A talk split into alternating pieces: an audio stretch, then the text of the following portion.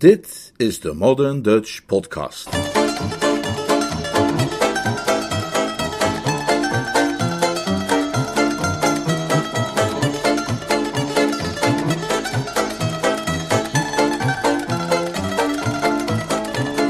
Groot gelijk, Jeeves, door P.G. Woodhouse.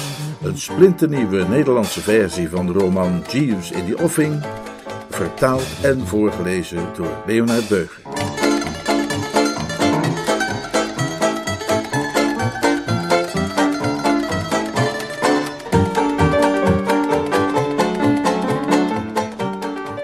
Hoofdstuk 7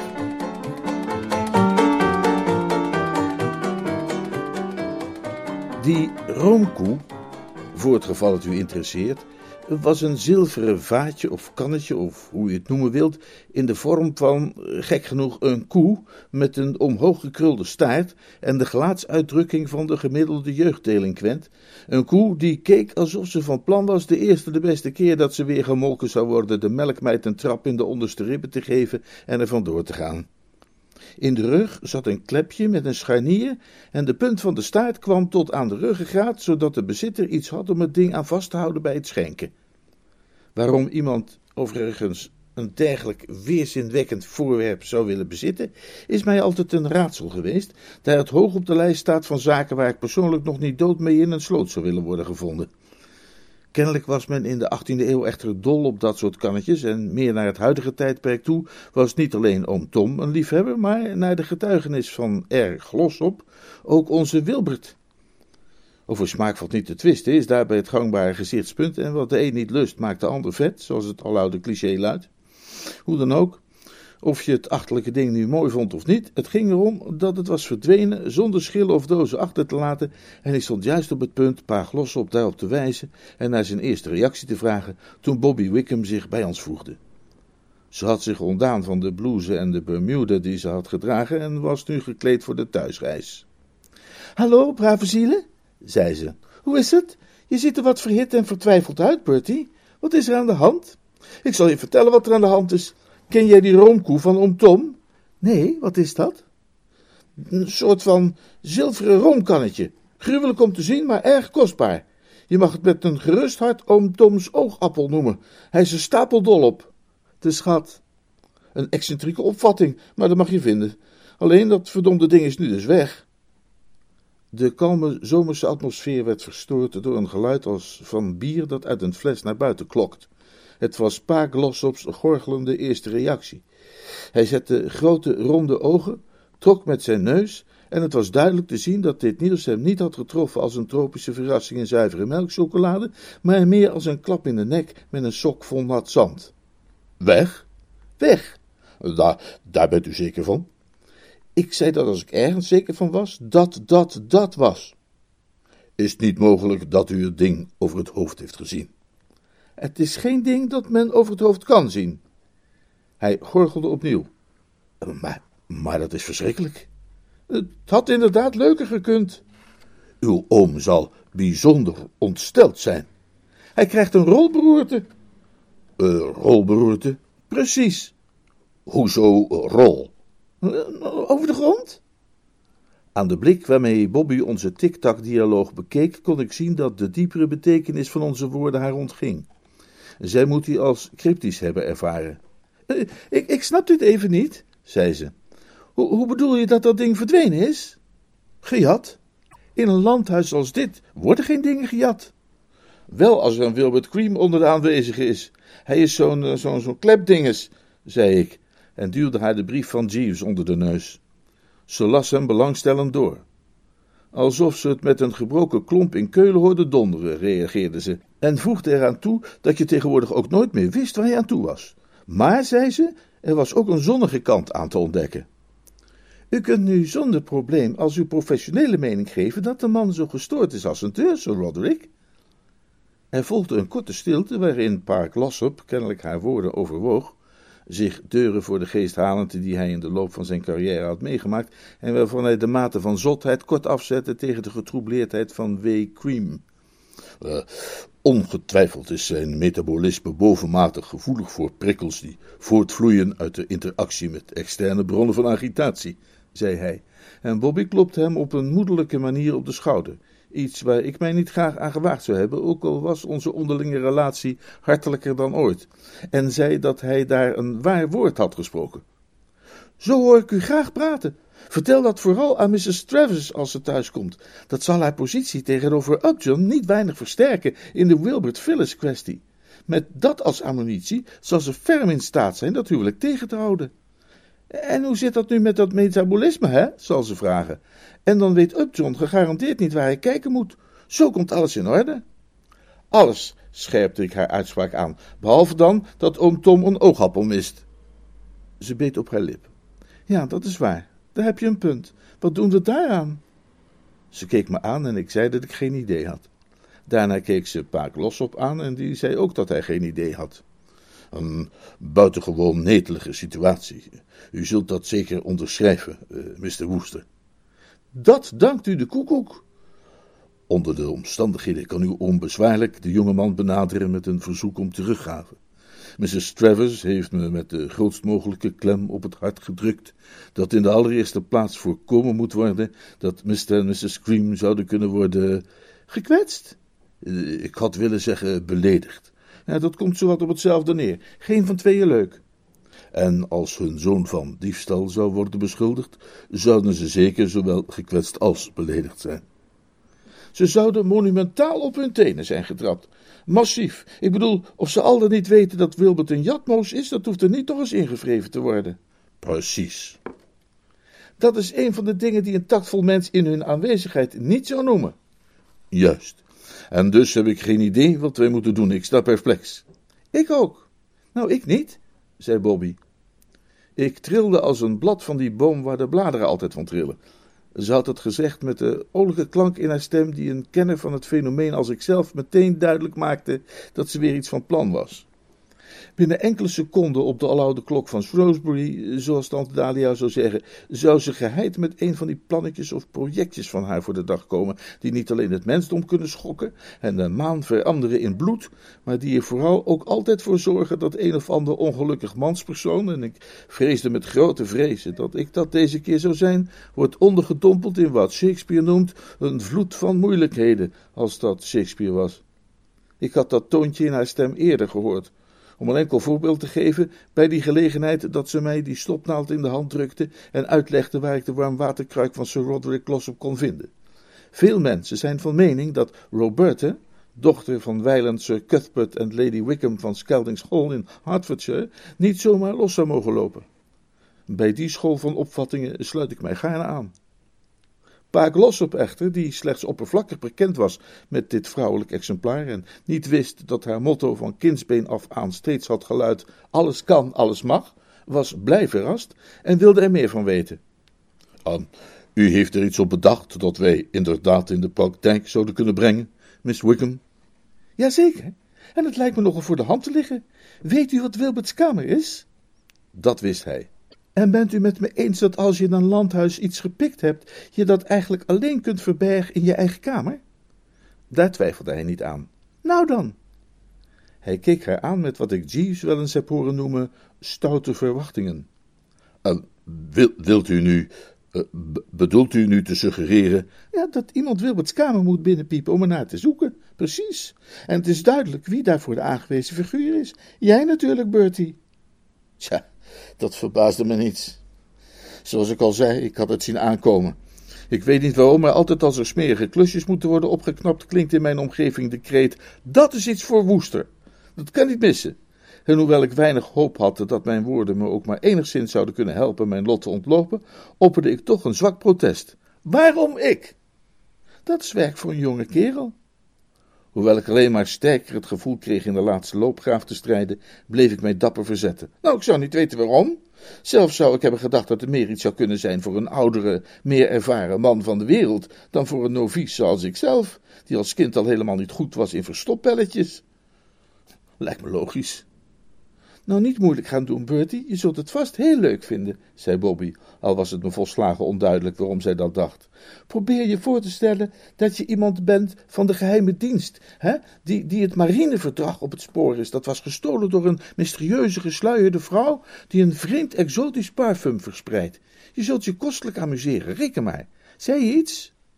Nou, ik zei ha. En stel nu eens dat er opeens iemand binnenkomt.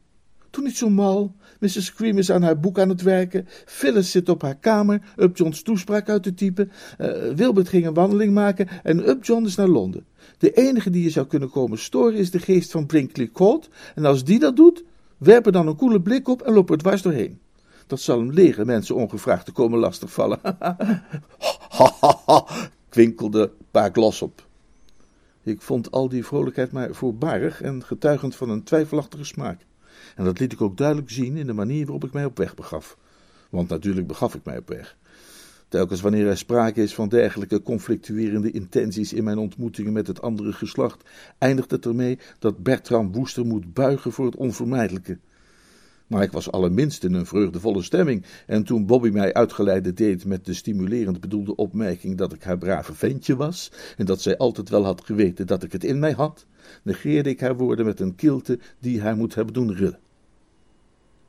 Het was een verrukkelijke middag, voorzien van blauwe hemel, stralende zon, zoemende insecten en wat al niet.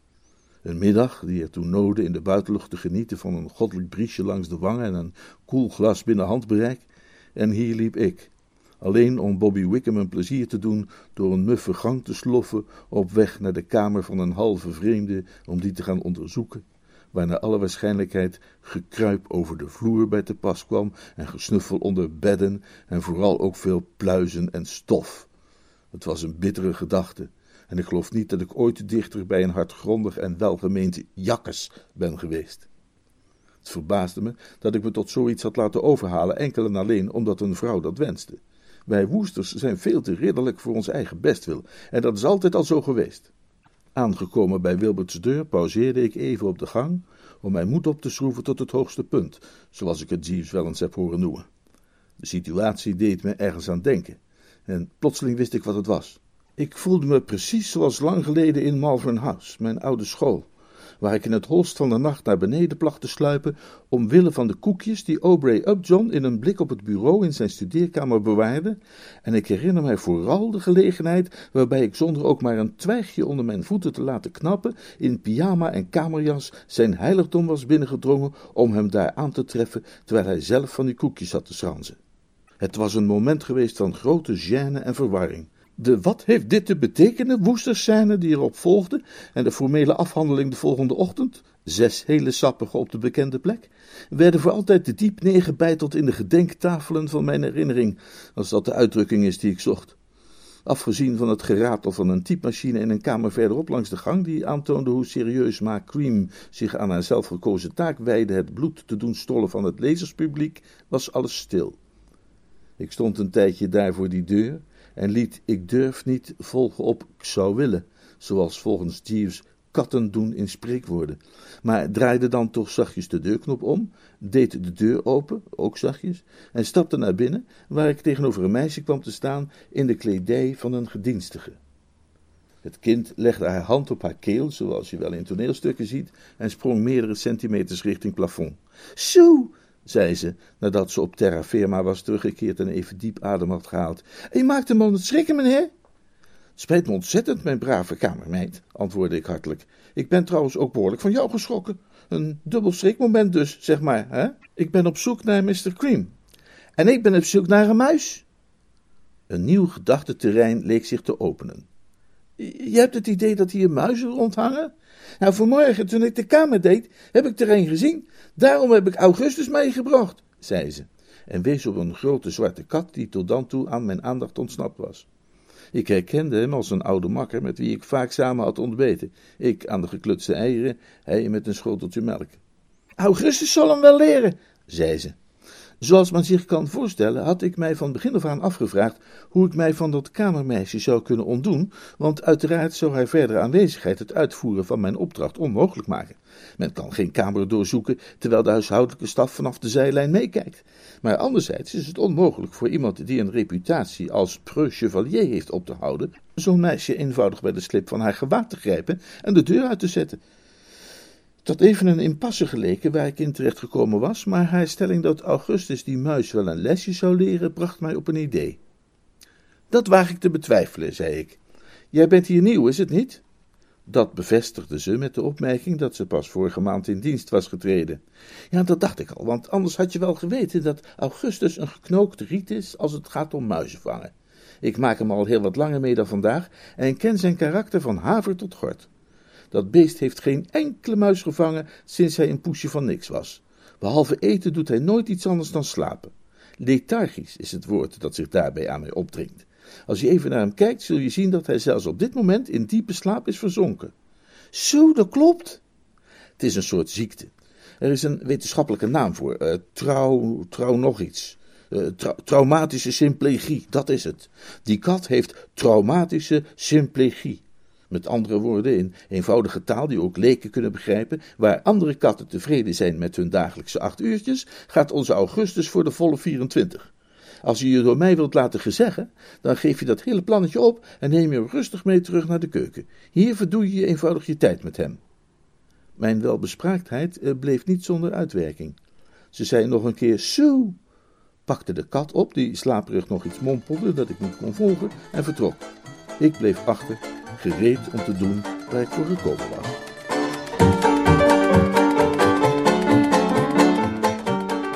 Hoofdstuk 8 Het eerste wat mij opviel toen ik eens rustig om me heen kon kijken, was dat de vrouw aan het roer op basis van haar beleid geen middel onbeproefd te laten bij het in de watten leggen van de familie Cream, Wilbert wel bijzonder weelderig had bedeeld bij het toekennen van slaapaccommodatie. Waar hij bij aankomst op Brinkley Court bleek ondergebracht, was de kamer die bekend staat als de Blauwe Kamer.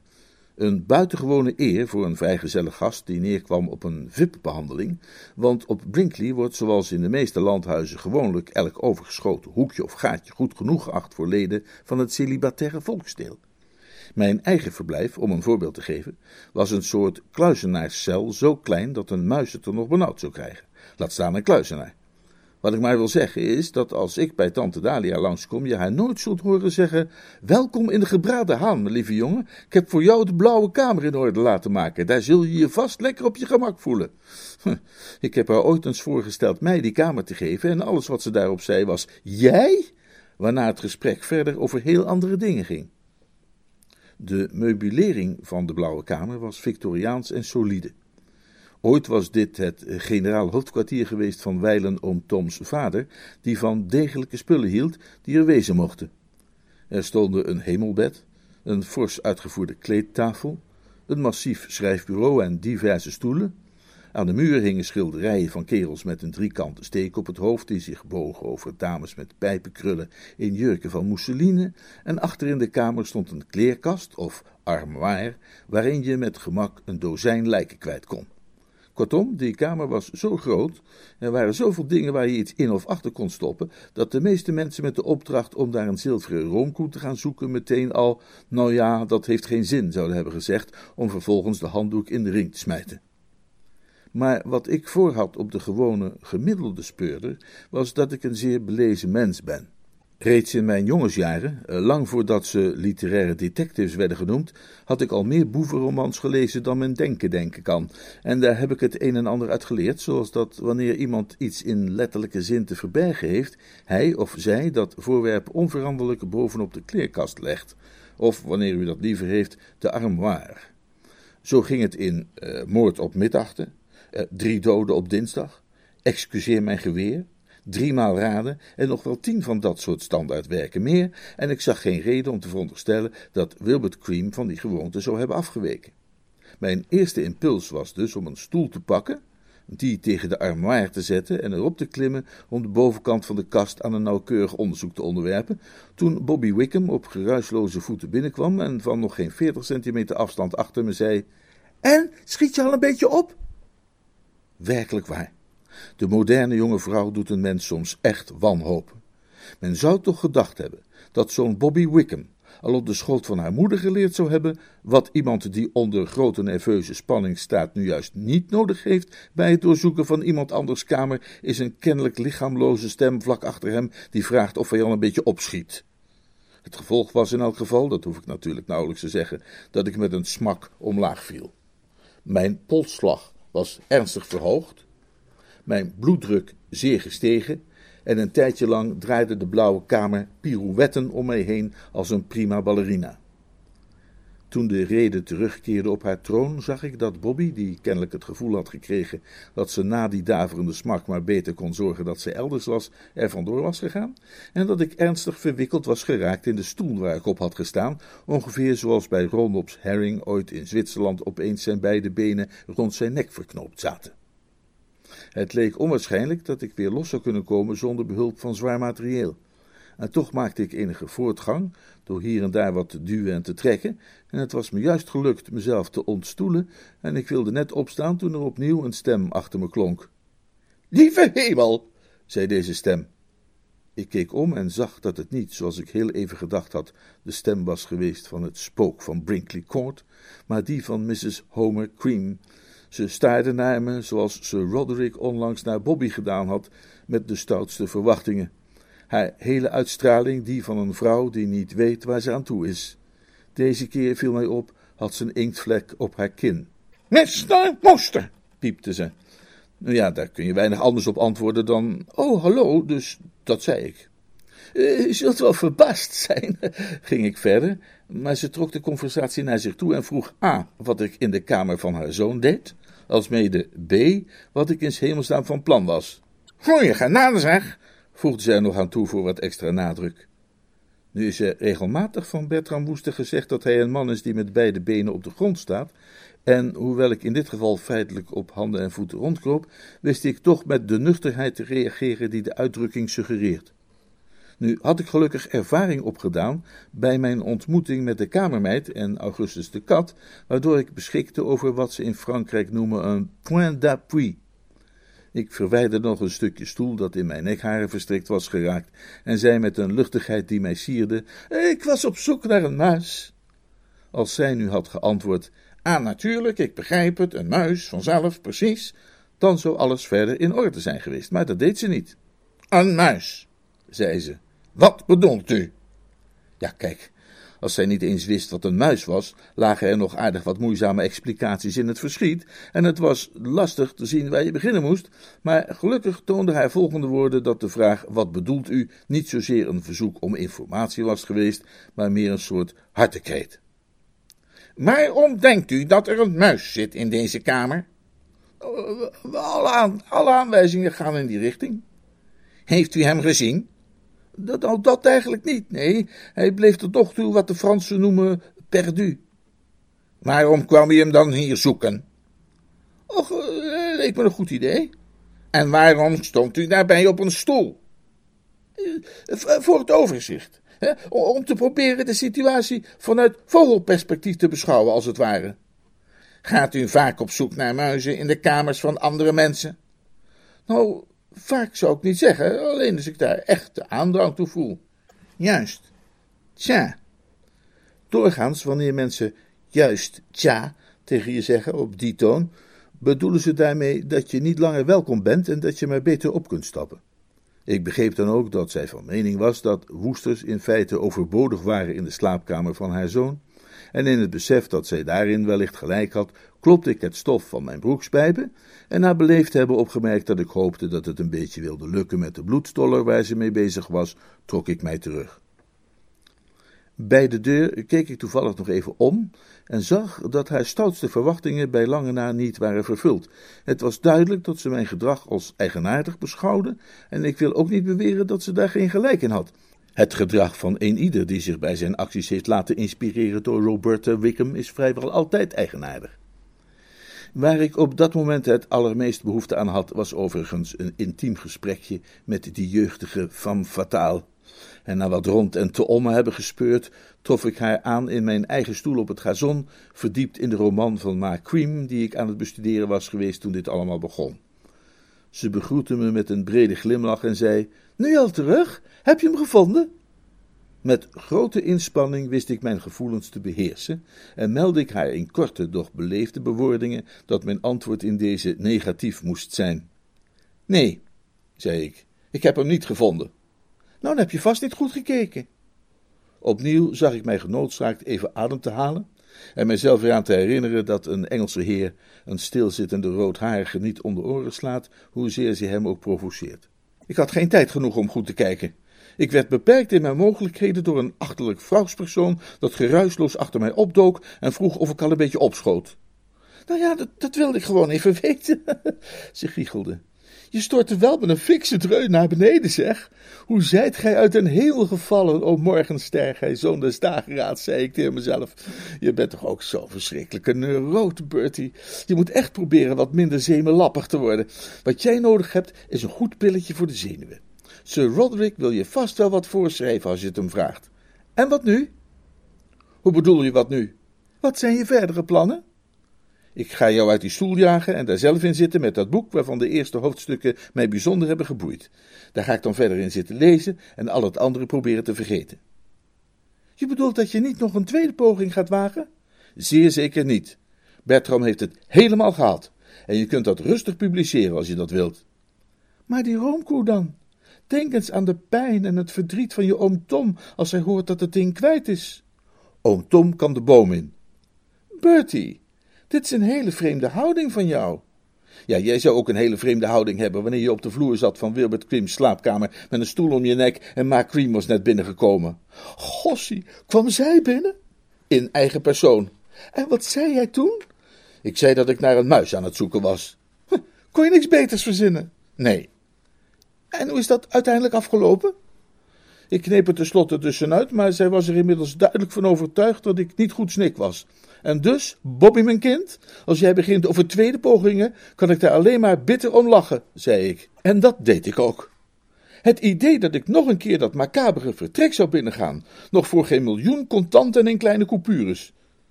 Zij vertrok haar mond in wat volgens mij, al zou ik het niet durven zweren, een moe wordt genoemd. De lippen op elkaar en dan naar buiten gestulpt, als u begrijpt wat ik bedoel. De indruk die ik kreeg was dat ze teleurgesteld was in Bertram en dat ze iets beters van hem had verwacht. Haar volgende woorden bevestigden dat. Is dat de manhaftige geest van de woesters? Nou, voor het ogenblik even wel, ja. Ben jij een man of een muis? Ja, wil je alsjeblieft het woord muis niet gebruiken waar ik bij ben? Toch vind ik dat jij nog wel een tweede poging zou mogen wagen. Je moet het zo gauw niet opgeven. Deze keer zal ik je helpen. Ha! Heb ik dat woord niet alles eerder gehoord? Ja, en je zult het zeker nog wel eens vaker horen. Nee, maar luister, Bertie, er kan onmogelijk iets misgaan als we het samen doen. Mrs. Cream komt niet nog een keer opdagen. De bliksem slaat nooit twee keer in op dezelfde plek. Wie heeft die regel verzonnen? En als ze het wel doet? Uh, nou, ik, ik wil het zo doen. Jij gaat naar binnen om te zoeken en ik blijf voor de deur staan. En dat helpt volgens jou. Natuurlijk. Als ik haar zie aankomen, zing ik een liedje. Ja, jou natuurlijk altijd graag zingen, maar hoe maakt dat het allemaal minder spannend? Oh, Bertie, wat ben je toch een ongelofelijke sukkel. Snap je het dan echt niet? Als je mij hoort gaan zingen, dan weet je dat er gevaar dreigt, en dan heb je nog meer dan tijd genoeg om snel het raam uit te klimmen. En vervolgens mijn nek te breken, zeker. Hoe kun je nu je nek breken? Er loopt een balkon langs de blauwe kamer. Ik heb Wilbert Cream erop zien staan voor zijn dagelijks dozijn. Hij doet van die ademhalingsoefeningen en knoopt zich in allerlei gewaagde posities. Ja, ik, ik ben niet geïnteresseerd in de smerigheden van Wilbert Cream.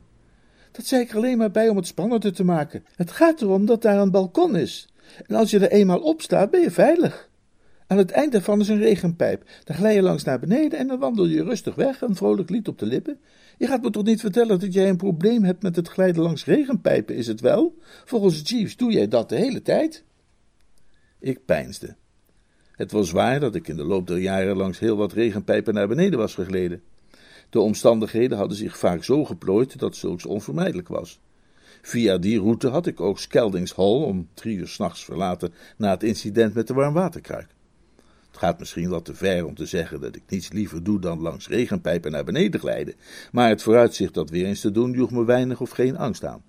Ik begon wel iets te zien in de strategie die ze had uitgebroed, als uitbroeden inderdaad ook iets is wat je met strategieën doet. Wat me over de streep haalde, was de gedachte aan oom Tom.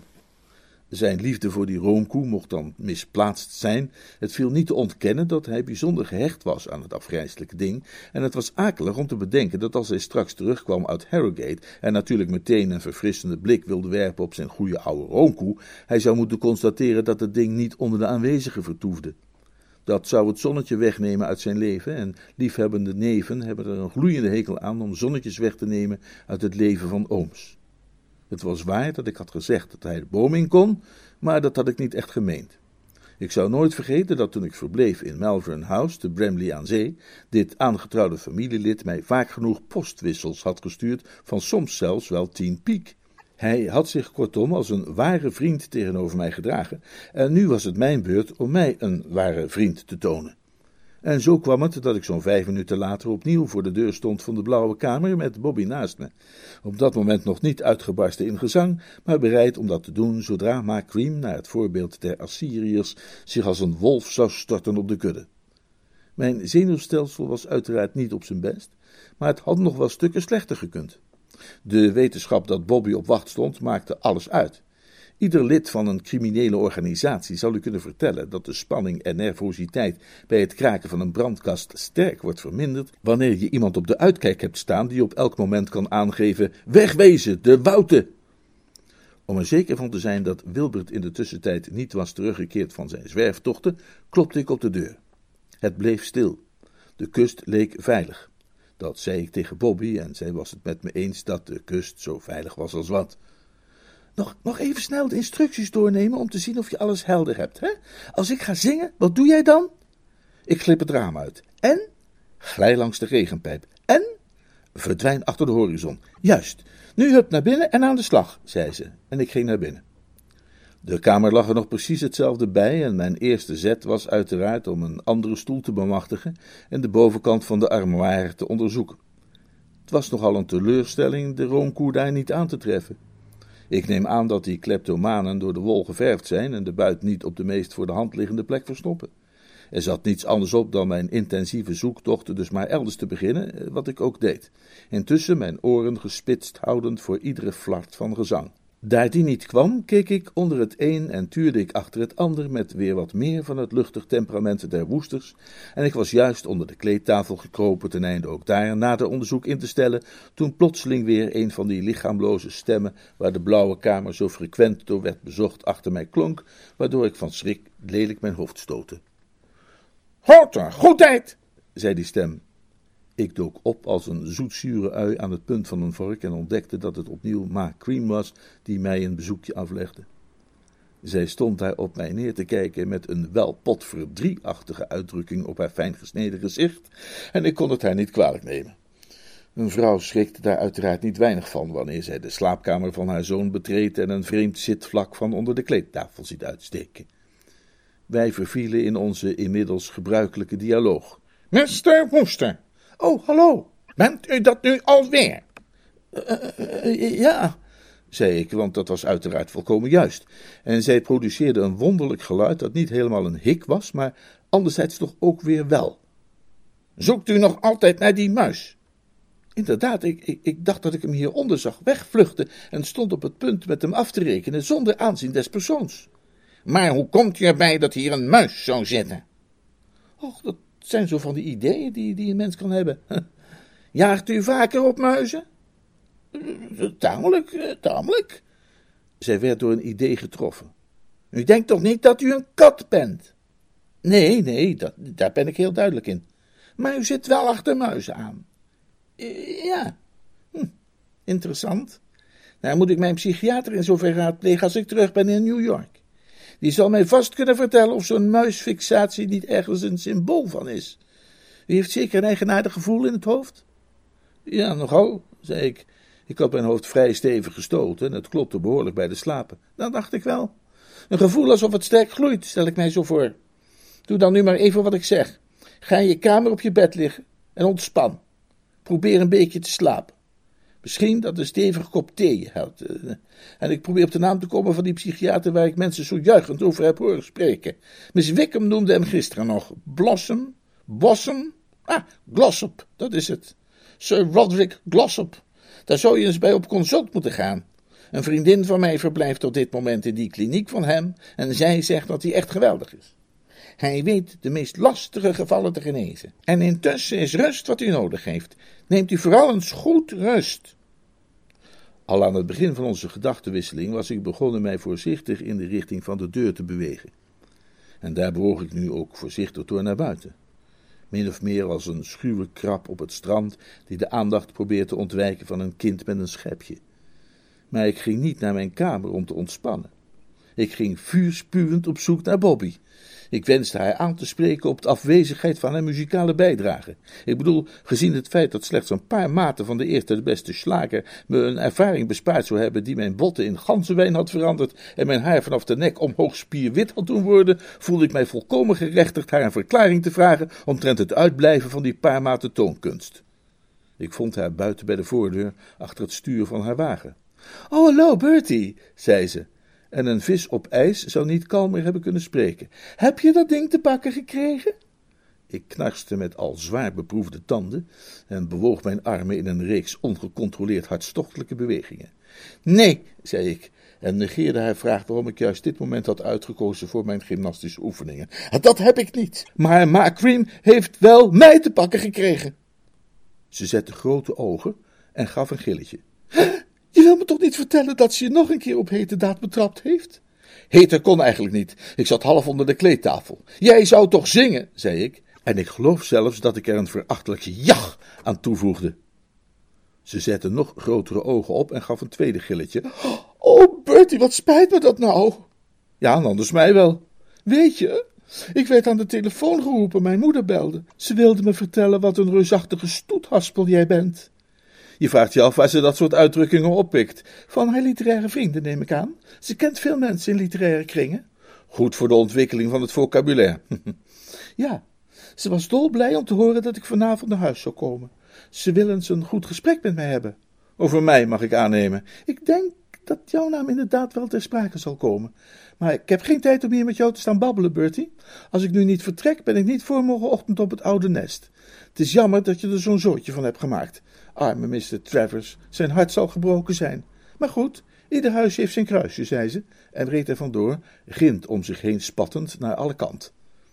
Als Jeeves erbij was geweest, zou ik me tot hem gewend hebben en gezegd hebben: Vrouwen, Jeeves.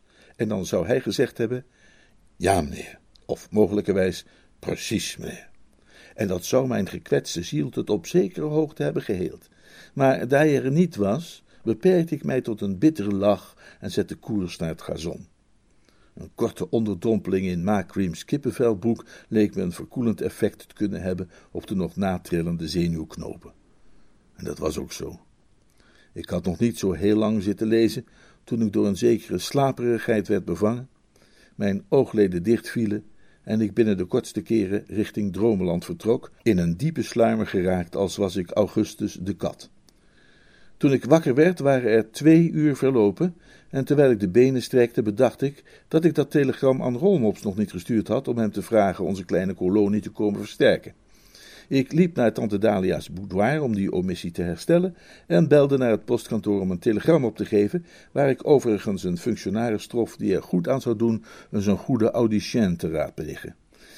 Daarna keerde ik terug naar de grazige vlakten ten einde mijn leeswerk te hervatten, toen ik op de achtergrond motorgeluiden waarnam en bij nadere inspectie tot mijn stomme verbazing moest constateren dat niemand minder dan Rolmops Herring bij de voordeur uit zijn wagen stapte.